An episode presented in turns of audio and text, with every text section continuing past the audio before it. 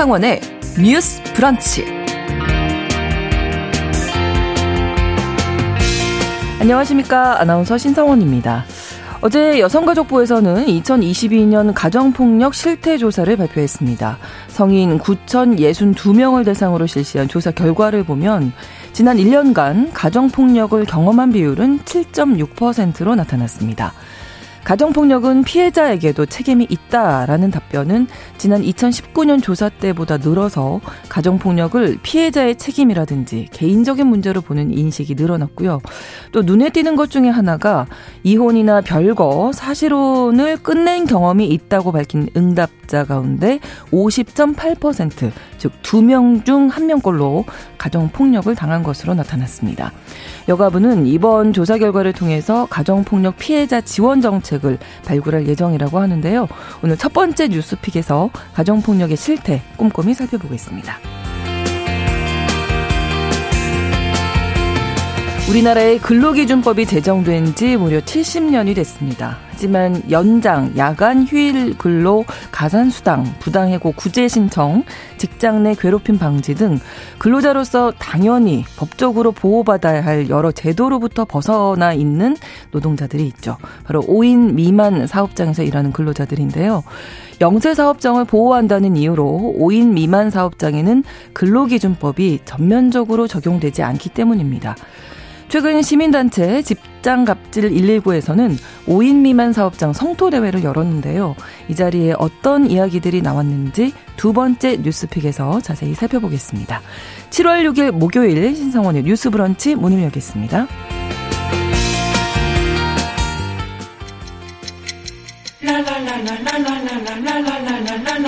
듣고 공감하고 진단합니다. 우리 사회를 바라보는 새로운 시선. 신성원의 뉴스 브런치 뉴스 픽. 뉴스 브런치 청취자 여러분과 함께 소통하며 만들어갑니다. 짧은 문자 50원, 긴 문자 100원이 드는 샵 9730, 우물정 9730번으로 의견 보내주실 수 있고요. 또 유튜브로도 실시간으로 저희 생방송 보실 수 있는 거 아시죠?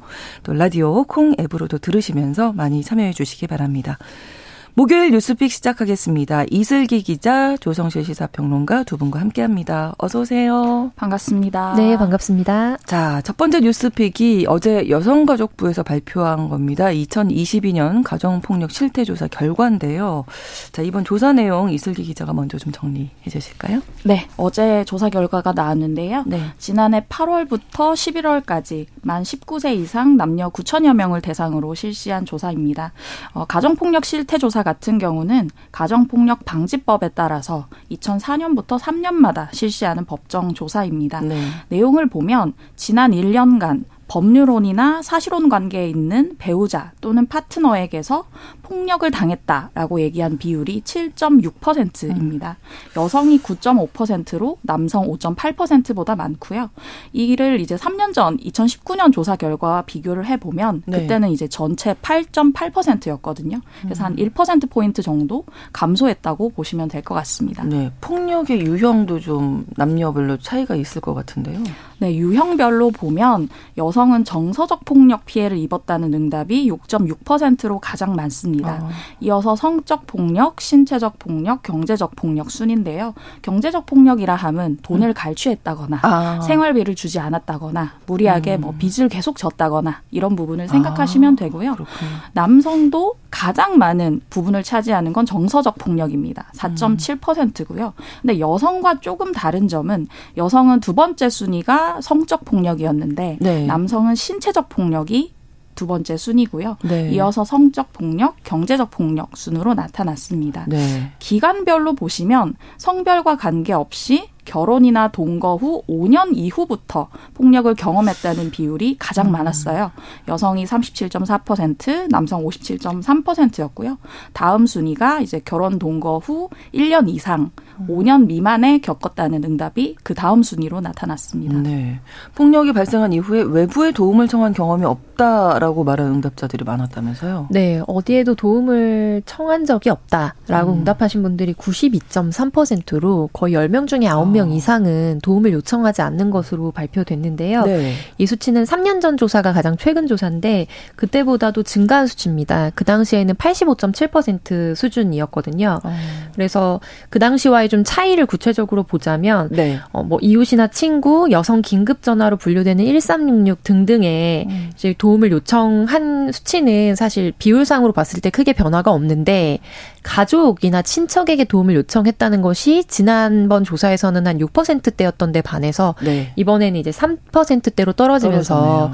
네, 이제 수치를 보였고요. 근데 이후에 있어서도 좀 우리가 약간 유의미하게 볼 만한 것들이 있었는데요. 피해자 지원 기관에 그러면 왜 도움을 요청하지 않았느냐라는 네. 질문에 대해서는 이제 폭력이 심각하지 않다고 생각했다라고 네. 응답하신 분들이 100명 중에 한 37명 정도 됐고 음. 그 이후로는 부부 간의 문제는 파트너 간의 문제는 이제 사적으로 해결해야 할 음. 문제라고 생각했다라고 응답하신 분들이 20%가 넘어서 아. 실제로 거의 한 60%에 육박한 분들은 이제 개인적인 차원에서 음. 이 문제를 해결하려고 했다라고 응답을 하셨어요. 네. 근데 다만 이제 성별에 조금 차이가 있었습니다. 전체 수치로 봤을 때는 폭력이 심각하지 않다고 생각했다는 게 한 뭐 40% 전후인데 네. 이제 여성이 40.6%인데 반해서 남성은 56%로 아. 남성이 조금 더 이 사안이 좀 큰 문제가. 아니었다라고 아. 응답을 했고요. 이제 폭력이 심해질 수 있다라는 우려 때문에 응답, 그러니까 도움을 요청하지 못했다라고 음. 응답하신 분들 도또 어, 여성의 경우에는 11.8%였던 데 반해서 네. 남성의 경우에는 4% 수준으로 성별 간 격차가 있는 그러네요. 것으로 조사됐습니다. 네. 또 이혼이나 별거, 뭐 사실혼은 끝낸 경험이 있다라고 밝힌 응답자 중에서 폭력 경험이 높았다고요? 네, 맞습니다. 이제 여기서 이별 경험이 있는 사람의 폭력 을 음. 경험한 피해율을 보면 50.8%로 아. 이제 두 명 중 한 명이에요. 근데 여기서 이제 주의해야 할 것은 네. 이별을 이유로 폭력을 당한 것이 아니라, 아니라 네. 이별을 경험하신 분들이 이별 전후로 네, 폭력 네. 피해를 경험한 적이 있냐는 응답이고요. 음. 여기도 여성이 54.5%로 남성 47.4%보다 높습니다. 그 이 수치는 현재 혼인 또는 동거 중이다라고 얘기한 사람의 폭력 피해 경험에 비해 매우 높은 수준인데요. 아, 한 세 배에 달한다고 보시면 될 것 같습니다. 네. 특히나 이제 이런 이혼, 뭐 이별 경험이 있는 여성 세 명 중 한명은 신체적 폭력을 당했고요. 음. 다섯 음. 명중 한명은 성적 폭력을 경험했다고 응답을 했습니다. 이게 저희가 이런 사건을 또 많이 다뤘잖아요. 스토킹으로 이어지지 않을까. 먼저 딱 이별하니까 이게 생각이 나거든요. 바로 생각이 네, 나시죠. 네. 네. 안 그래도 이제 이별 후 스토킹 피해가 얼마나 되느냐에 대한 조사도 있었는데요. 네. 9.3%로 나타났습니다. 음. 이 수치 자체는 이제 3년 전 조사보다는 감소를 했는데 네. 당시에는 20%에 아, 달했거든요. 아, 근데 이제 스토킹 피해 경험률도 여성이 11.2%로 음. 남성 7.5%보다 높고요. 그리고 당사자뿐만 아니라 내 주변 사람들한테 접근해서 피해를 입혔다는 응답도 있는데 나의 가족 또는 함께 지내는 이에게 피해를 입혔다는 응답이 여성 4.5%, 남성 2.1%고요. 음. 나의 친구 같은 지인에게 피해를 입혔다는 응답이 여성 4.7%, 남성 0.8% 수준입니다. 네. 또 한 가지가 이제 폭력이 자녀에게 대물림되고 있다. 네. 이런 결과가 있어서. 굉장히 안타까운 결과인데요. 네. 어, 지난 1년 동안 만 18세 미만의 아동을 양육해 했던 이제 응답자를 기준으로 봤을 때 네. 11.7%가 자기가 피해자인데 아동에게 폭력을 가해한 경험이 있다라고 응답을 했습니다. 네. 어, 근데 이제 이게 지난번 조사랑 비교했을 때 그래도 다소 감소를 한 추세를 보이기는 했거든요. 근데 이제 전체적으로 배우자 파트너에 의해서 폭력 피해 경험을 1년으로 제한하지 않고 전체로 봤을 때 그러면 아동 폭력 가해 경험이 있느냐라고 물어봤을 때는 4명 중 1명꼴로 늘어나요. 음. 그래서 25.7%. 아. 근데 이게 폭력 피해 경험이 없는 분들 같은 경우에는 10% 정도거든요. 예, 예. 그래서 뭐 2배에서 2.5배 정도 높은 수준인 것으로 음. 보이고요. 그리고 좀 안타까운 부분은 이 자녀를 키우고 있는 피해자의 경우에 자신의 자녀가 이 폭력 피해에 대해서 인지하고 있느냐라는 질문에 대해서 4명 중 1명꼴로 알고 있다라고 응답을 했습니다. 음. 그래서 아동에 대해서 이제 폭력이 무엇이 선우냐 이런 거를 따져보기에는 좀 더 상세한 연구가 좀 필요하고 학계에서도 사실은 여러 연구들이 있었잖아요. 그런데 결과적으로 상관관계를 가지고 있다라는 부분 그래서 이거에 대해서 종합적인 좀 문제 해결을 어 전체적인 구조에서 음. 봐야 된다는 것은 이 조사가 충분히 함의를 가지고 있고 네, 네. 덧붙여서 노인 폭력 피해 경험을 봤을 때 네. 이제 만 65세 이상 응답자에게 또 피해 경험 같은 걸 물어봤어요. 네. 그랬을 때 자녀, 사위, 며느리 등에 의해서 폭력 피해를 당한 적이 있느냐? 라고 응답한 경우도 4.1% 수준으로 지난 조사보다 증가한 추세를 음, 보였습니다. 그렇습니다. 0800번으로 이제 이야기를 좀 남겨주셨는데요. 가정폭력 엄히 다스려야 합니다. 상대방이 사라지면 다른 가족에게 이어지는 끊어지지 않는 폭력이더라고요. 부끄럽지만 아빠가 엄마에게 폭력을 행사하고 엄마가 돌아가신 후에 오빠에게 또 폭력이 이어졌다고 이렇게 남겨주시면서 외부의 도움을 요청하면 두 배, 세 배로 더 돌아오기 때문에 도움을 요청할 수 없고 완전 분리가 되지 못하기 때문에 그냥 나 하나 참고 말지라는 게 엄마 말씀이셨습니다. 이렇게 남겨주셨는데 너무 씁쓸하네요. 이게 제가 이 사연을 소개해 드리면서 가정폭력은 정말 있어서는 안 되는 거잖아요. 근데 어떤 이 조사를 통해서 유형, 뭐 흐름 같은 걸 좀 파악해 볼 수 있을까요, 우리가? 네, 가장 씁쓸한 부분은 사실 우리가 가정 폭력에 대한 어떤 인지가 좀 네. 늘어났다라고 생각을 하고 있었는데 말씀하신 것처럼 폭력 당시에 별다른 대응을 하지 않았다는 분들이 두 명 중 한 명 꼴이고 네. 도움을 청하 외부의 도움을 청하지 않은 분들은 90% 이상인 거잖아요. 그러니까 그렇죠. 어떻게 보면 생각보다는 이 가정 폭력에 대한 심각성이나 이런 것에 대한 사회적인 인지 수준이 높았다고 우리는 생각했지만 네. 실질적으로 개인적인 대응은 그냥 끙끙 앓는 것에서 음. 지나지 않았다라는 게 보이는데요. 저는 이게 이걸 어떻게 해석해야 될까 좀 많은 고민을 해봤는데 작년에 이제 한국에서 가장 많이 쓰인 말들 중에 이제 누칼협이라는 말이 있는데 네. 누가 칼 들고 협박했냐라는 의미. 그러니까 누가 칼 들고 협박해서 어. 네가 계속 그 가정에 머무르는 음. 거냐, 그 사람이랑 아. 계속 결혼 관계를 지속하는 거냐라는 얘기거든요. 아, 이런 얘기가 네, 있었어요. 네, 네. 저 그러니까 지금 처음 들어요. 그 누칼협이라는 아. 말은 뭐 여러 가지에 이제 적용이 되는데 뭐 예를 들어 직장 내 괴롭힘을 입는 아, 사람이라든지 네, 네, 누칼협 네가 아. 직장을 선택한 것 아니냐라는 어. 얘기인데요. 어떻게 보면 네가 겪고 있는 불행이 전적으로 음. 네가 선택한 것이고 벗어나지 않는 너가 문제라는 어떤 이런 시선들이 좀 있었던 오. 게 사실이에요. 근데 이게 이런 식으로 단순히 책임을 개인화하는 것이 다인 그렇죠. 것이냐 이건 어떻게 보면 또 다른 어떤 인간에 대한 좀 모욕이 아닌가라는 네. 생각이 들고 음. 그런 것의 연장선상에서 이 가정폭력을 벗어나기 힘들다라는 어떤 무력감들이 팽배해 있는 것 음. 아닌가라는 생각이 들어서 좀 안타까운 마음이 들었습니다. 음, 네. 피해자인데 그런 얘기까지 들으면, 어, 그 심정. 네.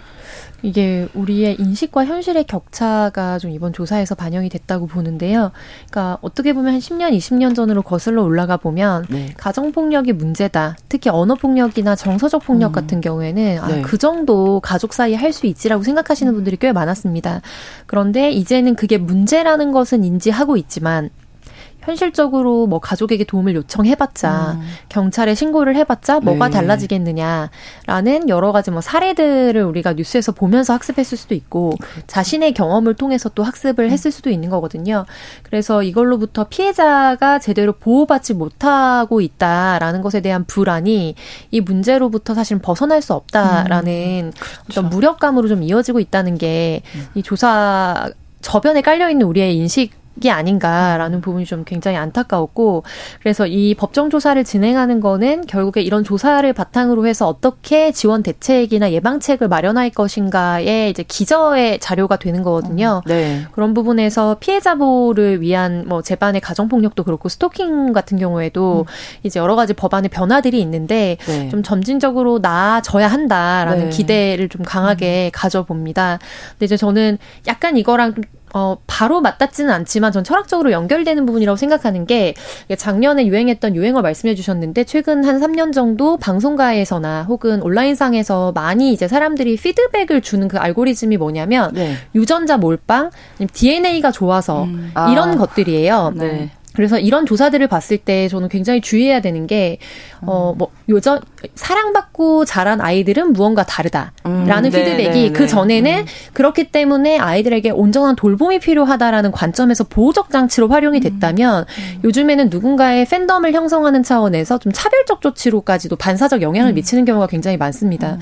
그래서 이 조사가 사실 대물림이라는 표현이 또 언론에서 많이 이제 사용이 되고 관용적으로 쓰이는 표현 표현인데 네. 이제 자칫 아, 가정폭력의 피해 경험이 있다면 음. 저 사람이 또 누군가에게 가해할 수 있는 여지가 아, 있다라는 음. 그런 편견으로도 작용을 할수 네, 네, 있거든요. 네, 네. 그래서 음. 그런 부분에서 우리가 이걸 엄밀히 따져서 구분해서 발, 볼 필요가 있다. 음, 음. 그리고 우리 사회가 아동학대를 바라볼 때 이제 가정폭력만은 국한하지 않고요. 원가족 회복주의라는 철저한 패러다임 하에서 움직인다라는 비판을 많이 받아왔습니다. 네. 그래서 가정으로 돌려보내서 그래도 자기 엄마 아빠한테 크는 게 제일이지라는 네, 인식하에서 네. 다시 돌아갔을 때 아이가 또 다시 아동 피, 아동학대 피해자가 되는 확률이 굉장히 높음에도 불구하고 그리고 이 어, 우리의 뭐 철학적인 뭐 부분이나 문학적, 문화적인 배경도 있고요.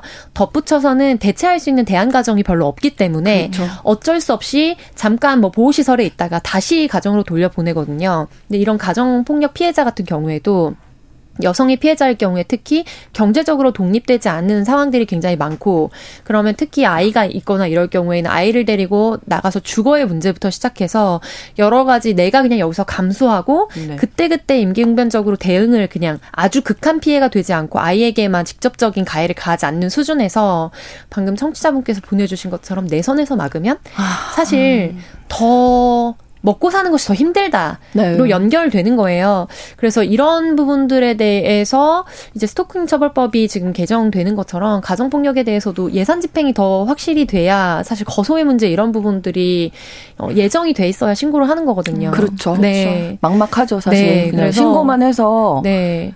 끝나 그 이후의 문제들이 범죄로 오히려 이어질 그렇죠. 수 있거든요. 그렇죠. 가족 같은 경우에는 음. 훨씬 더 이제 사적으로 어떻게 보면 감금에 가까운 상황 네, 속에서 네, 피해를 네. 당하기 때문에 음. 그래서 이런 부분들을 좀 종합적으로 우리가 함께 봤으면 좋겠습니다. 그렇습니다. 어, 저 집안일이야. 뭐 네. 이렇게만 치부할 일은 더 이상 아닌 것 같고요. 3123번으로 음, 이렇게 또 말씀 보고 계신 분들도 계신 것 같아요. 사회에서 벌어지는 모든 강력 사건의 근원이 음. 어떻게 보면 또 가정 폭력에서부터 음. 시작하는 것 같아요. 정말 주의를 해야 한다. 음. 어, 대대로 아까 대물림 말씀해준 네, 대물림도 맞습니다. 되고 사회 곳곳으로 좀 영향을 미쳐서 처벌도 강력해야 하지만 계도라든지 음. 예방하는 음. 거에도 우리가 좀 집중할 필요가 있는 게 아니냐 이런 의견 주셨거든요. 그러니까 이런 조사를 지금 하는 것도 어떤 정책을 만들고 좀 예방하기 위한 거잖아요. 네, 맞습니다. 이번에 이제 여가부가 이 조사 결과를 이제 정책 수립의 기초 자료로 활용하겠다라고 얘기를 했고요. 이제 기존의 스토킹 피해자에게는 네. 지원하고 있는 임대 주택이 있어요. 근데 아. 이것을 이제 교제 폭력 피해자까지 확대를 하겠다라고 네. 얘기를 네. 했고요. 그리고 이제 가정 폭력에 노출된 피해 아동을 보호하기 위해서 아동학대 전문 기관과의 연계를 강화하겠다. 결과적으로 여가부는 이 기존에 있는 뭐 경찰청이라든지 아동학대 전문기관이라든지 이런 곳과 연계하는 역할이 굉장히 중요하기 때문에 네. 이런 것을 추가적으로 하겠다고 정책을 발표한 상태입니다. 네. 그리고 이번 달부터 스토킹 방지법이 시행되는 거죠? 네, 맞습니다. 7월 중순 16일 정도부터 이제 네. 시행되도록 예고가 되어 있는 상황인데요. 네. 이제 스토킹 처벌법이 마련 방지법이 마련은 됐지만 이제 음. 피해자 보호에 있어서 굉장히 좀 취약한 상태로 반쪽짜리가 통과가 됐다라는 음. 비판이 있었어요. 네. 그래서 국회에서 지난 6월 21일 본회의에 이제 위원장안 대안으로 해서 좀 더 보완하는 안을 통과시켰고 며칠 전 이제 뭐그 부총리 단에서 최종적으로 이제 발표를 하고 다시 또 이것도 시행을 앞두고 있는 상황입니다. 네. 그래서 주요하게 개정된 부분들은 이제 반의사 불별제라고 해서 네, 네. 본인이 아 상대가 그래도 처벌받지 않았으면 좋겠다라고 의사를 밝히면 벌을 줄 수 없도록 하는 죄목에 해당했었는데 네. 그 부분에 대한 것을 폐지시켰습니다. 그래서 이제 피해자에게 합의를 요구하거나 용서를 구하면서 쫓아다니는 2차 피해를 좀 방지하는 차원에서 이제 어, 그런 부분을 추가시켰고요. 그리고 스토킹 행위에 예를 들면은 뭐 온라인상이나 핸드폰이나 이런 걸로 음. 뭐 프로그램이나 뭐 이런 걸 통해서 그림, 영상, 화상을 보낸 것도 우리의 법감정에서는 스토킹 행위인데 이게 정확하게 그 문헌상으로 법 조문에 해당되지 않았거든요. 음. 그래서 이런 스토킹 행위의 유형을 좀 다양하게 추가를 시켰고 그리고 피해자 지원과 관련해서도 법률 지원이라든지 긴급 응급 조치, 잠정 조치 보호 대상에 해당하지 않아서 사망한 피해자들이 있었잖아요. 그래서 그런 확대 조치 라든지 그 피해자의 개인 정보에 대해서 음. 더 특단으로 좀 보호하도록 하고 위반한 행정기관에 대해서 혹은 담당자에게 강력하게 처벌 조치를 내리도록 하는 뭐 제반의 안들이 음. 지금 개정안으로 좀 공포가 된 상황입니다. 네. 근데 어제 이제 여가부에서 2022 가정폭력 실태조사 결과를 발표해서 저희가 말씀 나누고 있습니다만은 어, 이 3년 후에 또 조사할 거잖아요. 그렇죠. 좀, 뭐, 숫자가 좀 떨어지고 좀 유의미한 결과가 음. 나왔으면 좋겠는데, 그러기 위해서 꼭 필요한 것 어떤 것들이 있을까요? 네, 저는 이번 이제 실태 조사 결과를 보면 드는 생각이 이제 뭐 가정 폭력이라든지 교제 폭력이라든지 요즘에 이슈가 되고 있는 미등록 영아 뭐 살해 아, 네. 유기 이게 모두 가정 폭력의 그렇죠. 범주거든요. 그렇죠. 여기서 이제 기저가 되는 생각이 가족이나 연인이나 내 아이가 음. 소유물이다라고 여기는 음. 경향이 뭐 예전에도 그랬지만 지금도 그렇고 그래서 최근에 이제 그 8년 전에 출생 미신고된 생후 8일의 여아를 살해한 그 사건 보면 아 살해한 게 아니고 안매장했다는 사건을 보면 친모가 이렇게 말을 합니다. 집안일을 하다가 아기가 숨진 걸 발견했고 경황이 없어서 사망 신고하지 못했고 야산에 시신을 안 매장했다고 하는데 사실 소유물로 여기지 않으면 이렇게 행동을 하지 않았을 그, 거잖아요. 그렇죠. 경찰에 신고부터 하는 것이고 네. 내 아이는 내가 처리한다라는 생각을 하지 않았겠죠. 이런 생각들이 계속 기저에 깔려 있고 인식 제고가 되지 않는 것이 굉장히 큰 음. 문제라고 생각하고요. 비슷하게 가정폭력 가해자들을 보면 뭐 스토킹 가해자들도 그렇고 직장에서는 멀쩡했다라는 증언들이 많이 들려요. 근데 네. 자기가 힘을 행사할 수 있는 음. 가족이라던가 연인에. 대해서는 네, 약한 고리를 네. 파 파고들어서 공격성을 표출하는데 이런 부분들이 이제 젠더 폭력의 양상으로 나타나는 것도 결과적으로는 이제 성평등으로 향해야 한다는 생각이 들고요. 그리고 이제 아까 이제 가정 폭력 대물림 얘기도 계속했는데 네, 네. 가족 내에서 폭력이 발생하면 이게 여러 가지로 교차하잖아요. 노인 학대로 그렇죠. 갈 수도 있고 그렇죠. 아동 학대가 될 수도 있고 뭐 아내나 배우자에 대한 폭력이 될 수도 있는데 이러한 피해자들을 지원하는 체계 자체가 노인에만 예를 들어 집중을 음. 한다든지 아동에만 집중을 한다든지 하지 않고 이 지원 체계 간에 좀 연계를 강화해서 음. 네, 부처 네. 간에도 네. 좀 통합적으로 보는 음. 그런 시각 자체가 일단 좀 음. 필요할 것 같아요. 그것을 음. 가지고서 이제 부처 간 협력 같은 것도 그렇죠, 좀 그렇죠. 강화해야겠다는 네. 생각이 듭니다. 전체적인 시각 인식을 좀 넓힐 필요가 음. 있다 네. 이런 네. 말씀해 주셨고요. 네, 구체적으로 뭐 예산 확보라든지 피해자 지원 같은 경우에는 워낙 이제 전문가 집단이나 시민단체에서 많이 요구를 해왔고 집행을 하면 좀 되는 상황이거든요. 그래서 저는 좀 차별적으로 드리고 싶은 말씀은 우리가 정신건강적인 부분에서 어, 국민적인 사전의 진단이라든지 예방 조치가 더 확대돼야 된다는 부분을 좀 강조하고 싶어요. 네. 그래서 건강검진에서 뭐 10년 단위로 정신건강 관련된 것을 필터링할 수 있도록 하겠다라는 안들이 들어오긴 했는데 네. 저는 이제 뭐 아동 청소년 단계에서부터 이제 심리 상담이나 그리고 이런 가정에서 발생한 문제를 비밀보호의 원칙 하에 상의할 수 있는 어른과 접촉할 수 있도록 접점을 만드는 게 굉장히 음. 중요하다고 봅니다. 그런 부분에서 보자면 현재는 문제 행동이 발생했거나 발달 지원이나 이런 부분들이 있는 어린이들에 대해서 바우처가 그렇죠. 지원이 되거든요. 네, 네. 아니면 지자체별로 뭐 청년들을 대상으로 해서 요즘 음. 워낙 우울증, 자살, 고립이 많기 때문에 음. 특별히 이제 대상을 타겟팅한 바우처들이 있습니다. 음. 근데 저는 전반 으로 사실 이걸 발굴하는 차원에서의 네, 정신건강 관리가 음. 굉장히 중요한데 문제가 생기면 이미 네, 늦었다고 이미 그렇죠. 그때는 사실은 스스로 거죠. 회복할 수 있는 상황을 그렇죠. 넘어서 이제 탄력성이 끊어졌을 가능성이 높고요. 음. 근데 이제 아동 청소년이 그야말로 대물림을 방지하기 위해서는 그때 자기가 피해자라는 것을 알고 네. 그 당시에 대해서 어떤 대응을 할 수 있고 예를 들면 엄마가 피해자다라고 네. 하면 자기 때문에 엄마가 볼모로 잡혀 있다라는 죄책감으로부터 벗어나서 음. 어떻게 이 문제를 객관적으로 바라볼 수 있을지 상의해 줄 수 있는 어른과의 만남이 되게 필요합니다. 근데 이제 그 그렇죠. 발굴 부분에서의 음. 정신건강 관리 시스템이 사실 저는 취약하다고 봐요. 음. 그래서 이 부분에 있어서 이제 학생 상담이나 학교 밖 청소년들에 대한 정신건강 지원을 어떻게 더 음. 적극적으로 연계할 것인가에 대한 전국적인 좀 시스템 발굴이 필요하다라는 그래요. 점을 강조하고 네. 싶습니다. 네. 네. 정신 건강 관련해서도 한번 좀 조사를 할 필요가 네. 있다 이런 또 지적까지 해주셨습니다. 어, 뉴스픽 첫 번째 뉴스픽 여가부에서 발표한 2022 가정폭력 실태 조사 결과 관련된 내용 여기까지 하고요. 저희는 다음 잠시 후에 뉴스픽 두 번째 주제로 시민단체 직장 갑질 119에서 열었던 5인 미만 직장인 성토 대회 관련 이야기 나누도록 하겠습니다. 2부에서 계속 이어가고요. 11시 30분부터 일부 지역에서는 해당 지역 방송 보내드리겠습니다.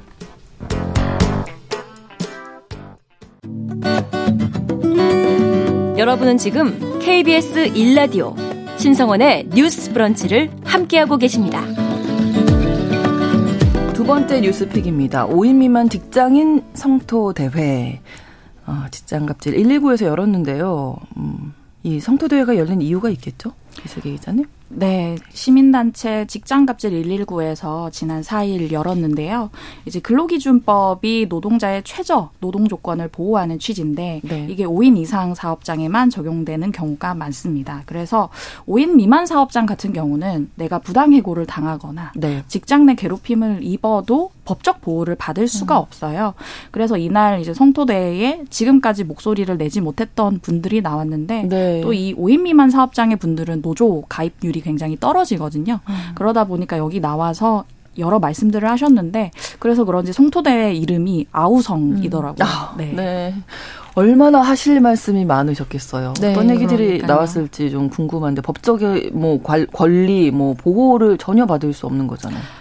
아예 전혀는 아니고요. 아, 전혀는 아니에요. 따져보면 네. 어떻게 되냐면 이제 음. 1974년 개정 근로법이 네. 오, 그 당시에는 5인 미만 사업장을 전면 배제했거든요. 아. 근데 이제 1989년에는 일부만 배제하는 것으로 바뀌어서 네. 현재까지 30년 가까이 그런 체제가 이어지고 있어요. 음. 그래서 약간 문항별로 조금씩 다르게 배제되는 부분이 있다라고 음. 보시면 되는데 네. 예를 들면 근로계약서 작성이라든지 네. 임금 명세서 교부라든지 최저임금 준수 같은 부분은 5인 미만 사업장도 해당이 됩니다. 아, 그래요? 5인 미만 아. 사업장도 최저임금은 받으실 수 있는 거예요. 네, 네. 근데 뭐 근로 시간에 관한 부분이라든지 네. 부당 해고를 당했을 때 구제 신청을 할 수 있는가라든지 연차 휴가 이런 부분에 네, 대해서는 5인 미만 사업장은 적용을 받지 못하시는 아. 것이 현실이고요.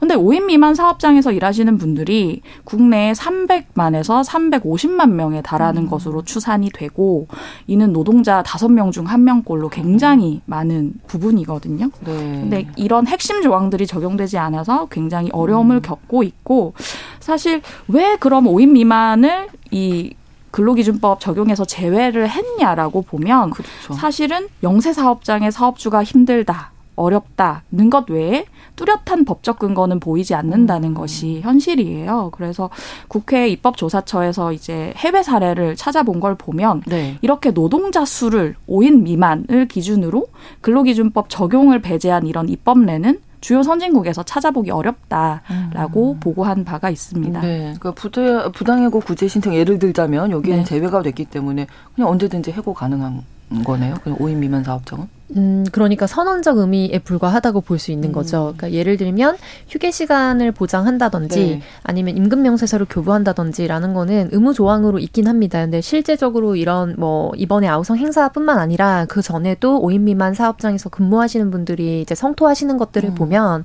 권리는 법적으로 보장돼 있는데 네. 본인은 사실 계약서를 받지 못했다. 본 적이 휴게 없다. 시간을 뭐 네. 보장받지 못하고 있다.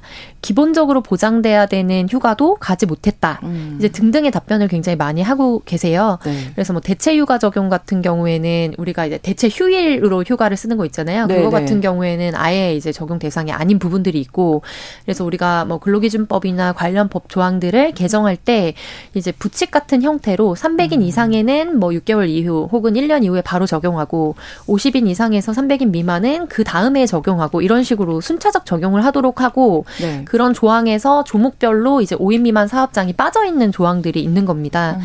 그래서 방금 이제 이 기자님께서 설명해 주신 것처럼 뭐 실질적으로 해외에도 뭐 관련된 유사한 입법례가 거의 없기도 하지만 예를 들면 당시 우리가 5인 미만 사업장의 사업주들의 현실적인 어려움을 고려해서 이런 부분에 대한 예외 조치를 취했다면 네. 적어도 20년에서 25년이 지난 지금에는 그렇다면은 계속해서 경제적 상황이 더 나아지지는 않을 거거든요. 그렇죠. 그러면 뭐 클러스터를 형성해서 직군별로 혹은 지역별로 음.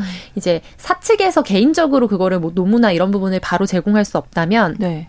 중간에 쿠션 역할을 해줄 수 있는 지자체나 공공기관을 통해서 네 같이 사례를 음. 모아서 이 시스템적으로 뭐 컨설팅이나 이런 부분을 지원해줄 수 있는 거를 확대하면서 네. 사실은 거기에 조, 어 이제 상응하는 형태로 정합성 있게 정책을 확대를 네, 했어야 네. 되는 거거든요. 음.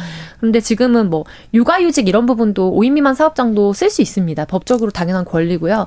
그런데 대체 인력이나 이런 확보가 안 되기 그렇죠. 때문에 못 가는 거죠. 네, 네. 그래서 권리가 너에게 있는데 방금 말씀하신 그 신조어 누칼협, 누칼협. 네, 이 그야말로 누칼협이 아, 되는 거예요. 아, 이런 상황에 아. 누가 너한테 그러니까 5인 미만 사업장에서 일을 하래? 음. 법적인 권리 써. 근데 쓰면 해고가 되는 거죠. 그렇죠. 그래서 이번에 이제 성토대회에서 나왔던 것 중에 5인 미만 사업장에서 근무하는데 뭐 단톡방에 네. 공지사항으로 우리는 5인 미만 사업장이기 때문에 언제든 해고가 가능하다라는 공지를 사업주가 띄워놨다든지 아니면 해고 통보를 받아서 관련돼서 이제 구제 조치나 이런 부분을 취하려고 하니 어, 우리에게는 서면 통지할 의무가 없기 때문에 나는 법을 위반하지 않았고 위반했더라도 내가 크게 타격 입지 않는다.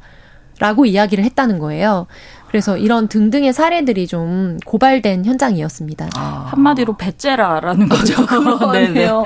어 그러면은 여러 가지로 마음 상할 것 같은데요. 음, 법은 내가 어길게 책임은 네가 지, 져라 아. 거 이런 거죠. 어, 근데 그 음. 아까 말씀해 주셨던 영세 사업자들을 보호하기 위해서 이제 제외가 된 거라고 음. 했는데 네. 근데 이제 영세 사업자들을 보호하기 위해서 제외가 됐고 또 그 와중에도 사실 어 어떻게 보면은 그 좋은 인재를 자신의 어떤 가족처럼 혹은 파트너로서 음. 성장시키기 위해서 노력하시는 영세 사업자분들도 사업주분들도 분명히 네, 계실 네, 거거든요. 네, 네. 그런데 그 중에는 이런 부분을 악용하는 사업주들이 분명히 있기 때문에 음. 음 여기서 봤을 때 결과적으로 누가 더 큰 피해를 보고 있고 법적인 책임을 누구에게 좀 더 줄 것인가라는 음. 것이 우리가 늘 현장에서 이해관계가 부딪힐 때 법이 네. 결정해야 되는 포인트거든요. 그렇죠. 근데 이제 그 부분에서 계속해서 어, 노동자가 더 많은 책임을 음. 지도록 하고 있는 게 결과적 인 우리 근로기준법의 5인 미만 사업장의 현실이라는 게 네. 계속해서 문제점으로 좀 지적을 받고 있는 부분입니다. 저희 청취자분 중에 3407번으로 9인 규모의 사업장에서 근무 중이신데 4명, 5명으로 사업장을 쪼개죠. 네. 네. 그런 경우 굉장히 많습니다. 근무시키고 네. 연월제 휴가 주지 않고 음. 있는데 해결 방안이 있을까요 하셨는데.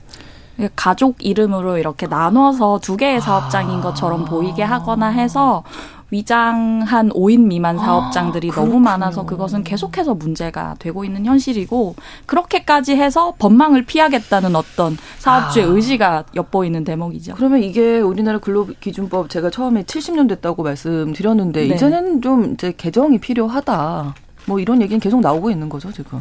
네, 지금 이제 계속해서 뭐 당정에서 얘기가 나오고 네. 있는데요. 일단은 지난해 10월에 인권위에서 이제 근로기준법 적용 범위를 이제 모든 사업장으로 열어야 한다라는 의견을 국회의장에게 전달을 했고요. 네. 그래서 최근에 여권에서 대통령령을 바꾸겠다. 그렇게 해서 5인 미만 사업장의 근로기준법 적용 범위를 확대하겠다라고 얘기를 했고 네. 국민의힘 노동개혁특별위원회에서도 관련 내용을 논의하겠다고 한 상황입니다.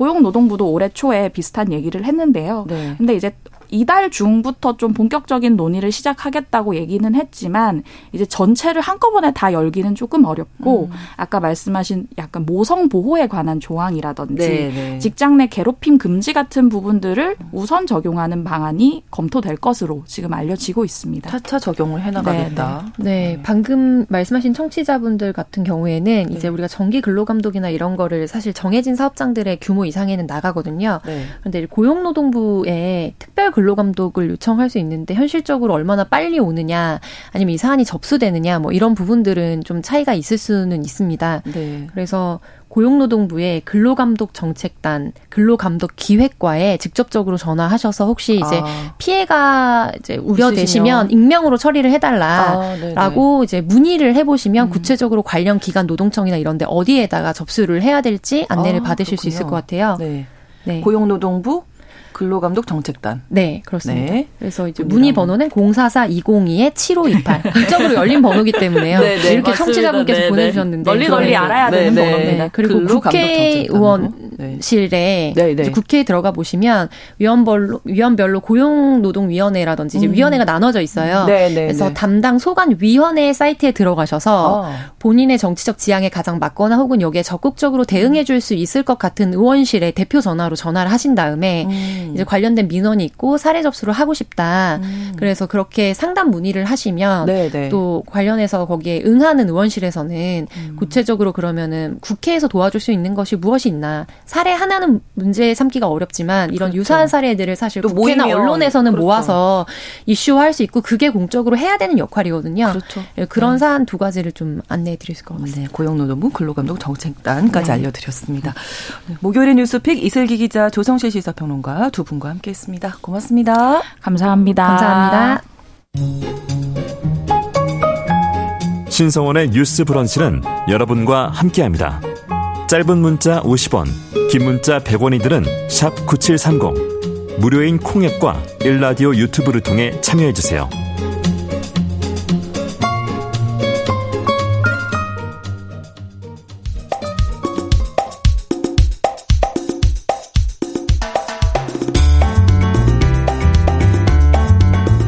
청년들의 시각으로 우리 사회를 진단합니다. 뉴스 브런치 MZ 데스크. 이 시대를 살아가는 청년 여성들은 우리 사회를 어떻게 바라보고 평가할지 직접 들어보는 시간 MZ 데스크입니다. 오늘은 새로운 두 분이 오셨는데요. 대학내일 20대 연구소의 이재흠 파트장님. 네, 네 안녕하세요. 안녕하세요. 세대와 시대를 잘 읽는 마케팅 전문가 그룹 대학내일 ES의 김주희 매니저. 네, 두 분과 함께 할 텐데 그동안 같이 했던 이혜인 수석이나 이시은 에디터보다 또 한층 더 젊어지신 두 분이 오늘 오셔서 더 생생한 이야기 들려주실 것 같아요. 어떤 주제를 가지고 오셨는지 먼저 궁금합니다. 이재은 네. 파트장님께서. 네, 가지고 오셨네요. 네. 네. 오늘은 지세대 여름나기 문화의 이모저모에 대해서 알아보려고 하는데요. 아, 네. 네. 이제 7, 8월은 여름휴가 시즌이잖아요. 그렇죠. 네, 그래서 여름휴가 시즌을 맞이해서 지세대는 이 여름을 어떻게 보낼 계획을 가지고 있는지 네. 그리고 다른 세대와 다르게 특별히 MZ가 열광하는 여름나기 트렌드가 있는지를 함께 이야기해 보면 좋을 것 같습니다. 네, MZ들은 여름을 어떻게 보낼지 궁금합니다. 네.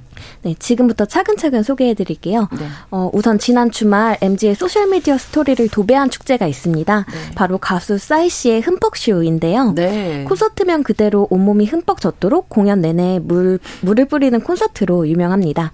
네, 콘서트 준비물로 고글이나 방수팩 등이 언급될 정도라고 하는데요. 네. 네, 한마디로 워터파크에서 즐기는 공연이라고 음. 생각해 주시면 돼요. 어느 정도인지 잘 체감이 안 됐었는데 실제로 한 해당 한 해 공연당 사용되는 물의 양이 무려 300톤이라고 합니다. 어마어마하네요. 네. 네. 신기한 건 같은 콘서트를 전국을 순회하면서 진행을 하는데 네. 이 투어를 쫓아다니면서 재관람하는 MG가 많다는 겁니다. 네. 서울, 원주, 수원, 부산 등 전국 각지 투어를 N차 관람하는 경우가 음. 많다고 합니다. 네, 저희 비슷한 또래들만 가는 줄 알았더니 MG들도 열광하는 거군요. 네, 맞습니다. MG 사이에서 인기가 정말 많은가 봐요. 네, 네 물론 콘서트 하면 싸이다, 믿고 네. 보는 싸이다 하면서 공연력으로 되게 유명한 가수인데요. 그렇죠. MZ 세대는 싸이 자체에 대한 팬심보다는 이 축제를 하나의 여름 문화처럼 여기는 것으로 보여집니다. 음. 재밌는 건 흠뻑쇼의 드레스 코드가 파란색인데요. 아, 그래요? 싸이의 흠뻑쇼는 몰라도 흠뻑쇼의 파란색 드레스 코드를 모르는 사람은 없다는 이야기도 나올 정도예요. 아, 공연만큼 물놀이라는 것에 초점이 아. 더 맞춰져 있는 것 같습니다. 네. 꼭 싸이가 주최하는 흠뻑쇼가 아니더라도 비슷하게 뮤직 페스티벌인 워터밤이라는 콘서트에 MZ 세대가 되게 열광하고 어, 있습니다. 워터밤 여기도 이제 또 물을 막 뿌리나 봐요. 네, 네 맞습니다. 맞습니다. 물총으로 어, 두 분이 동시에 저 잘 몰랐어요. 저는. 네. 네. 그래서 막 수영복을 입고 가기도 아, 하고요. 신나겠네요. 네. 예. 그래서 아무래도 코로나 시국에 대규모 페스티벌들이 많이 사라졌잖아요. 그렇죠. 그래서 mz 세대가 가장 아쉬워하던 것 중에 하나가 이런 페스티벌에 참여하지 못하게 된 건데요. 이제 집합 규제나 마스크 착용 의무가 사라진 첫 여름이니 이를 네. 제대로 즐기겠다라는 아. 친구들이 많아진 것 같습니다. 네. 그래서 이렇게 여름 분위기를 물씬 즐길 수 있는 흠뻑쇼나 워터밤 같은 테마의 콘서트가 더 화제인 것으로 보이고요. 네. 그래서 콘서트장에서 물놀이 하듯이 공연을 즐기는 문화를 하나의 여름나기 버킷리스트로 아. 인지하고 있다고 볼수 네. 있습니다. 네. 네. 그래서 이런 콘서트들은 매년 매진 행렬이라서 티켓을 구하기가 굉장히 어렵다고 해요. 아, 그래서 피켓팅이라고 불리기도 하고 피켓팅. 네. 티켓 오픈 1분 만에 대기 번호가 3만 명이나 되기도 와, 합니다. 네.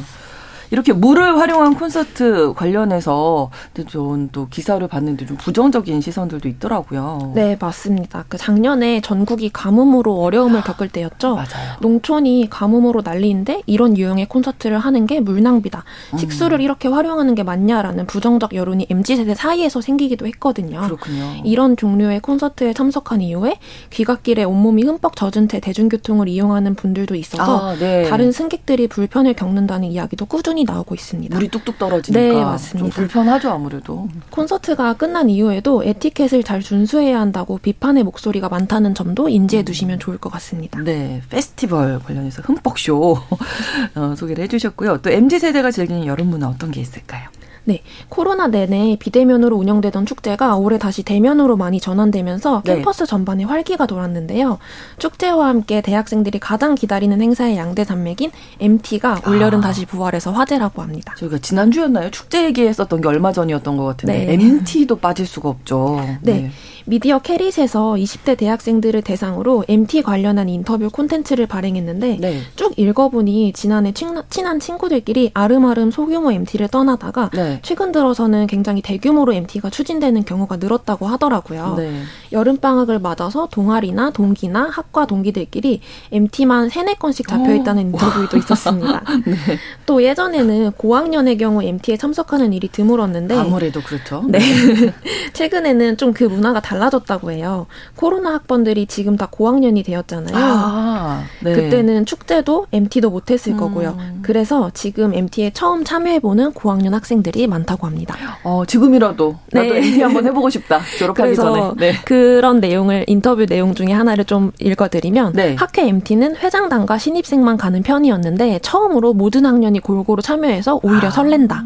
예전에는 인원 제한이 있어서 대규모 MT도 불가능했는데 이제는 100명이 넘는 없는 MT에도 가보고 굉장히 신선하고 좋다. 이제야 대학 생활을 제대로 어. 즐기는 것 같다라고 하더라고요. 어, 좀 짠한 느낌도 드는데요. 이 얘기 들으니까. 뭐 대학생 생활 중에 MT는 정말 빼놓을 수 없거든요. 네, 맞습니다. 네, 저희가 앞서 2020년과 21년에 대, 입학해서 대학을 다닌 친구들이 본인을 코로나 학번이라고 부른다고 말씀드렸잖아요. 네. 우리 생활의 많은 부분들이 그랬지만 대학 생활과 캠퍼스 문화에도 2, 3년여의 단절이 생기면서 많은 부분들이 바뀌 바뀌었습니다. 네. 다 같이 MT를 간다거나 함께 동아리 활동을 하거나 학생회 활동, 학과 활동을 하는 단체 생활들이 많이 사라졌던 건데요. 네. 그래서 아이러니하게도 이렇게 몇 년 동안 타의적으로 못 해본 기존 대학 활동들을 오히려 새롭다고 느끼는 음. 학생들이 많은 것 같아요. 네. 예전에는 학교 잔디밭에 모여서 막걸리도 먹고 체육대회가 끝나면 단체로 회식도 하곤 했잖아요. 네, 네. 이런 일상적인 것들을 즐기지 못했던 세대들이 음. 다시금 예전과 같은 단체 생활을 즐기고 있습니다. 뭐 같은 과, 뭐 중고등학생도 같은 반 친구들 잘 모른다고 이런 네. 얘기 들어서 안타까웠는데 지금이라도 이제 할 수 있으니까 너무 다행이고요. 요즘 그럼 MT 가면 뭘 할까요? 어, 우선 MT에서 먹고 네. 마시는 풍경이 조금 달라졌는데요. 자꾸 술 마시라고 막 이랬던 기억이. 네. 그래서 MT라고 하면 과거에는 말씀하신 대로 좀 술을 네. 이렇게 강권을 한다거나 네. 그리고 소주나 맥주 위주로 많이 마셨었는데 네. 이제는 좀 주류를 소비하는 행태도 많이 달라졌어요. 어, 좀 각자 취향에 맞춘 주류를 소비하는 행태로 변화했습니다. 오. 소주 맥주만 마시지 않고 보드카나 위스키나 칵테일, 오. 와인 같은 것들 이렇게 MT에서요? 네, 각자 알아서 위스키 와인 네 같이 뭐 하이볼을 만들어 먹기도 하고요. 취향에 따라서 네 취향에 따라서 다양하게 음용을 합니다. 그래서 아. 과거에는 멀리까지 왔으니까 다 같이 먹자 이런 떼술 분위기가 많았는데 네. 요즘에 마실 사람만 마시기도 하고 아. 좀 마시지 않는 사람도 충분히 즐 즐길 수 있도록 분위기를 만들고 있다고 합니다. 아, 네, 코로나 전후를 기점으로 해서 MT에서 선후배끼리 번호를 교환하는 문화가 사라졌다는 이야기도 있어요. 음. 원래 코로나 이전에는 MT에서 덜 친한 선후배끼리 친해지고 서로 번호를 교환하기도 했던 그런 교류의 장이었잖아요. 교환을 해야 좀 친해질 수 있지 않나요? 네, 맞습니다. 네. 그런데 코로나 이후 요즘 MZ 세대들은 MT에서 이런 모습이 거의 안 보인다고 해요. 어. 친해지더라도 번호보다는 인스타그램 아이디를 아. 교환하는 게 더 익숙한 일이어서 그런 것 같습니다. 예, 많이 달라졌네요. 그, 뭐 게임 같은 거 많이 하잖아요, 또. 네, 그리고 또 MT에서 하는 게임도 달라졌는데요. 네. 과거에는 뭐 가족 가족 오락실 이런 데 나오는 오락실 아세요? 네. 아, 아시는 어릴 때 봤습니다. 다행입니다. 네. 가족 오락실에 나오는 그런 네. 게임도 많이 했는데. 고요 속의 외침이나 네, 네. 이런 걸 오. 많이 했는데 네. 요즘엔 TV 예능이나 유튜브 웹 예능에 나오는 이런 네. 미니 게임을 주로 한다고 해요. 음. 좀 어색한 분위기를 풀기 위해서 랜덤 플레이 댄스 같은 게임을 많이 한다고 네, 합니다. 저가 제가 이거 압니다. 랜덤 오. 플레이 댄스 뭔지 뭐 음악 딱 틀어놓고 그 춤추는 거잖아요. 맞습니다. 아이돌 춤. 네, 네 맞습니다. 어 다행이네요. 하나는 맞췄네. 이렇게 랜덤으로 나오는 노래에 맞춰서 그에 맞는 안무를 네. 하는 이런 게임인데요. 네. 특정 안무를 연습해서 춤추는 챌린지를 많이 하다 보니까 아. 이런 게임까지 만들어진 것 같아요. 이걸 어떻게 다 하는지 신기하더라고요. 네, 그래서 예전에는 좀 남들 앞에서 춤추라고 하면 부끄러워하는 사람이 더 많았던 것 같은데 어, 요즘에는 실제로 댄스 학원에 다니면서 춤을 취미로 하는 MZ도 많거든요. 음. 그래서 춤에 관심이 많은 친구들은 웬만한 아이돌 안무는 정말 거의 다 꿰고 있다고 또 합니다.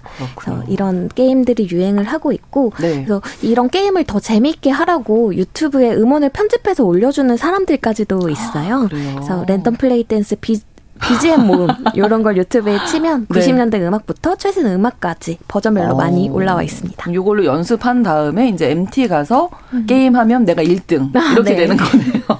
근데 MT 장소 하면은 예전에 뭐 가평, 대성리 저는 강촌 갔던 거 기억나고 음. 네. 어디로 많이 가나요? 맞습니다. MT 장소 관련해서도 다소 변화된 모습들이 관찰됐어요. MT 장소의 메카 하면 말씀하신 강촌이나 가평, 대성리, 대무도가 여전히 네. 인기가 많긴 하지만 네. 아예 새롭게 도심 가까운 곳에서 즐기는 MT 문화가 생기거나 방학 시기를 이용해서 아예 멀리 물놀이를 가는 모습도 보였는데요. 먼저 MT라고 음. 해서 꼭 근교로 어디를 가기보다는 네. 학교 근처나 도심 속에 파티룸을 예약해서 가볍게 아. 즐기자는 문화가 생겼다고 해요. 네. 파티룸 대여 서비스가 굉장히 많아졌잖아요. 네. 그러다 보니 MT를 즐기는 장소 자체가 굉장히 다양해졌다고 볼 수 있겠고요. 음. 또 반대로는 방학을 활용해 멀리 놀러 가자라는 그렇죠. 바도 여전히 많습니다. 네. 레저 활동을 하러 타 지역에 가고 싶다는 반응도 굉장히 많아요. MT는 연초에 신입생과 재학생 친목을 도모하기 위해 한 번 정도 진행하는 게 보통이었는데 그렇죠. 이제는 봄 MT, 여름 MT, 가을 MT 이렇게 매 계절마다 MT를 갈 계획이라는 아. 대학생들도 눈에 띄더라고요. 예. 아무튼 뭐 축제라든지 MT를 통해서 코로나 때 못했던 음. 그런 활동들을 많이 맞습니다. 한다는 게 그런 것 같습니다. 예, 너무 좀 좋아 보이고 하는데요. 또 새롭게 관찰된 문화가 있을까요? 네, 최근에는 1020 세대를 중심으로 구지데이라는 문화가 생겼 생겼다고 해요. 구지데이? 네, 블로그나 트위터 등에서 언급이 많이 되는 건데요. 네. 이 구지데이는 가수 우즈가 유튜브 네. 채널에서 인터뷰를 하면서 언급해서 만들어진 말이에요. 귀찮더라도 낭만적인 일을 찾아서 하는 아. 날을 의미합니다. 네. 네. 가령 조개구이를 먹고 싶을 때 굳이 인천에 가서 먹고 온다든지 아. 집 근처 카페가 아니라 외곽 먼 동네로 커피를 마시러 가서 멍을 때리다 오는 이런 것들을 음. 구지데이에 한다고 해요. 네, 네. 네. 그래서 이 가수분이 인터뷰를 하면서 낭만을 찾으려면 귀찮음을 감수해야 하는 것 같다라고 응답을 했는데 네. 이 인터뷰가 많은 지세대들의 마음을 울리면서 유행을 아, 하게 됐습니다. 그렇군요. 네. 이를 이 에피소드를 소개한 트위터 게시물이 무려 4만 번이나 다시 재언급됐을 정도라고 하니까 정말 인기가 대단합니다. 네. 네. 이 구지데이는 본인이 즐긴 하루만큼이나 그 전에 계획이나 다녀온 후기 등이 온라인에서 많이 생성되면서 더 확산되고 있습니다. 막 종강한 대학생들이 블로그나 인스타그램이나 트위터 등의 구지데이의 계획과 후기를 공유하고 있어요. 네. 청취자분들이 이해하시기 쉽게 몇 가지 사례를 공유드려 보면 네. 비 오는 날에 여행을 떠난다거나 굳이 네, 굳이 연락에 소홀했던 친구를 오랜만에 연락해서 만나본다거나 음. 아무 기념일도 아닌데 호텔 같은 좋은 숙소를 잡고 논다거나 본다거나 굳이 천문대까지 가서 별을 관측해 본다거나 굳이 한복을 입고 오. 궁궐을 여행해 본다거나 그런 사례들이 있었습니다. 네, 온라인, 지세대들 네. 낭만적인데요. 네. 진짜 온라인에 구지데이를 검색해 보시면 네. 요즘 지세대가 어떤 것을 낭만이라고 여기는지 음. 알수 있겠더라고요. 네. 마지막으로 여름에 특별히 유행하는 음식 먹거리 한 가지씩 소개해 주실까요? 네. 여름하면 떠오르는 대표 디저트는 아이스크림인데요. 네. 네. Z세대들 사이에서도 특별히 유행하고 있는 아이스크림이 있습니다. 바로 구슬 아이스크림. 어, 이거 예전에 음. 한번 들었는데 구슬 아이스크림 애기들이 먹는 거 아니에요? 어, 네. 근데 이전에는 또 놀이동산이나 이런 데서만 음. 먹는 거라고 생각했는데 네. 이제 작은 컵에서 담아서 파는 것이 아니라 네. 어, 특별하게 double X large 사이즈 아, 이런 큰, 큰 컵에, 컵에. 아. 네, 담아서 파는 경우가 많아져서 요거를 더 많이 먹고 있는 것 같습니다. 네. 그래서 이런 구슬 아이스크림은 지금 20대들에게는 어릴 때 먹었던 추억의 디저트인데요. 음. 그러면서 더 유행이 된 것 같아요. 네. 그리고 또 사이즈가 커졌다라고 말씀을 드렸 드렸는데 네. 투명한 플라스틱 컵에 층층이 나눠서 색색깔의 작은 구슬 아이스크림을 담아주니까 네. 이 제품 자체가 인증할 만한 아. 요소가 돼서 많이 먹는다고 합니다. 네, 사진 찍어서 또 어디 올려야 되는 거죠? 네. 그게 중요하고 또 한 가지 뭐가 있을까요? 네, 저는 과일 이야기를 간단하게 해볼까 하는데요. 네. 작년에 처음으로 복숭아가 수박을 제치고 여름 과일 판매 1위를 차지해서 화제였던 것 기억하시는 청취자분들 계실까요? 오.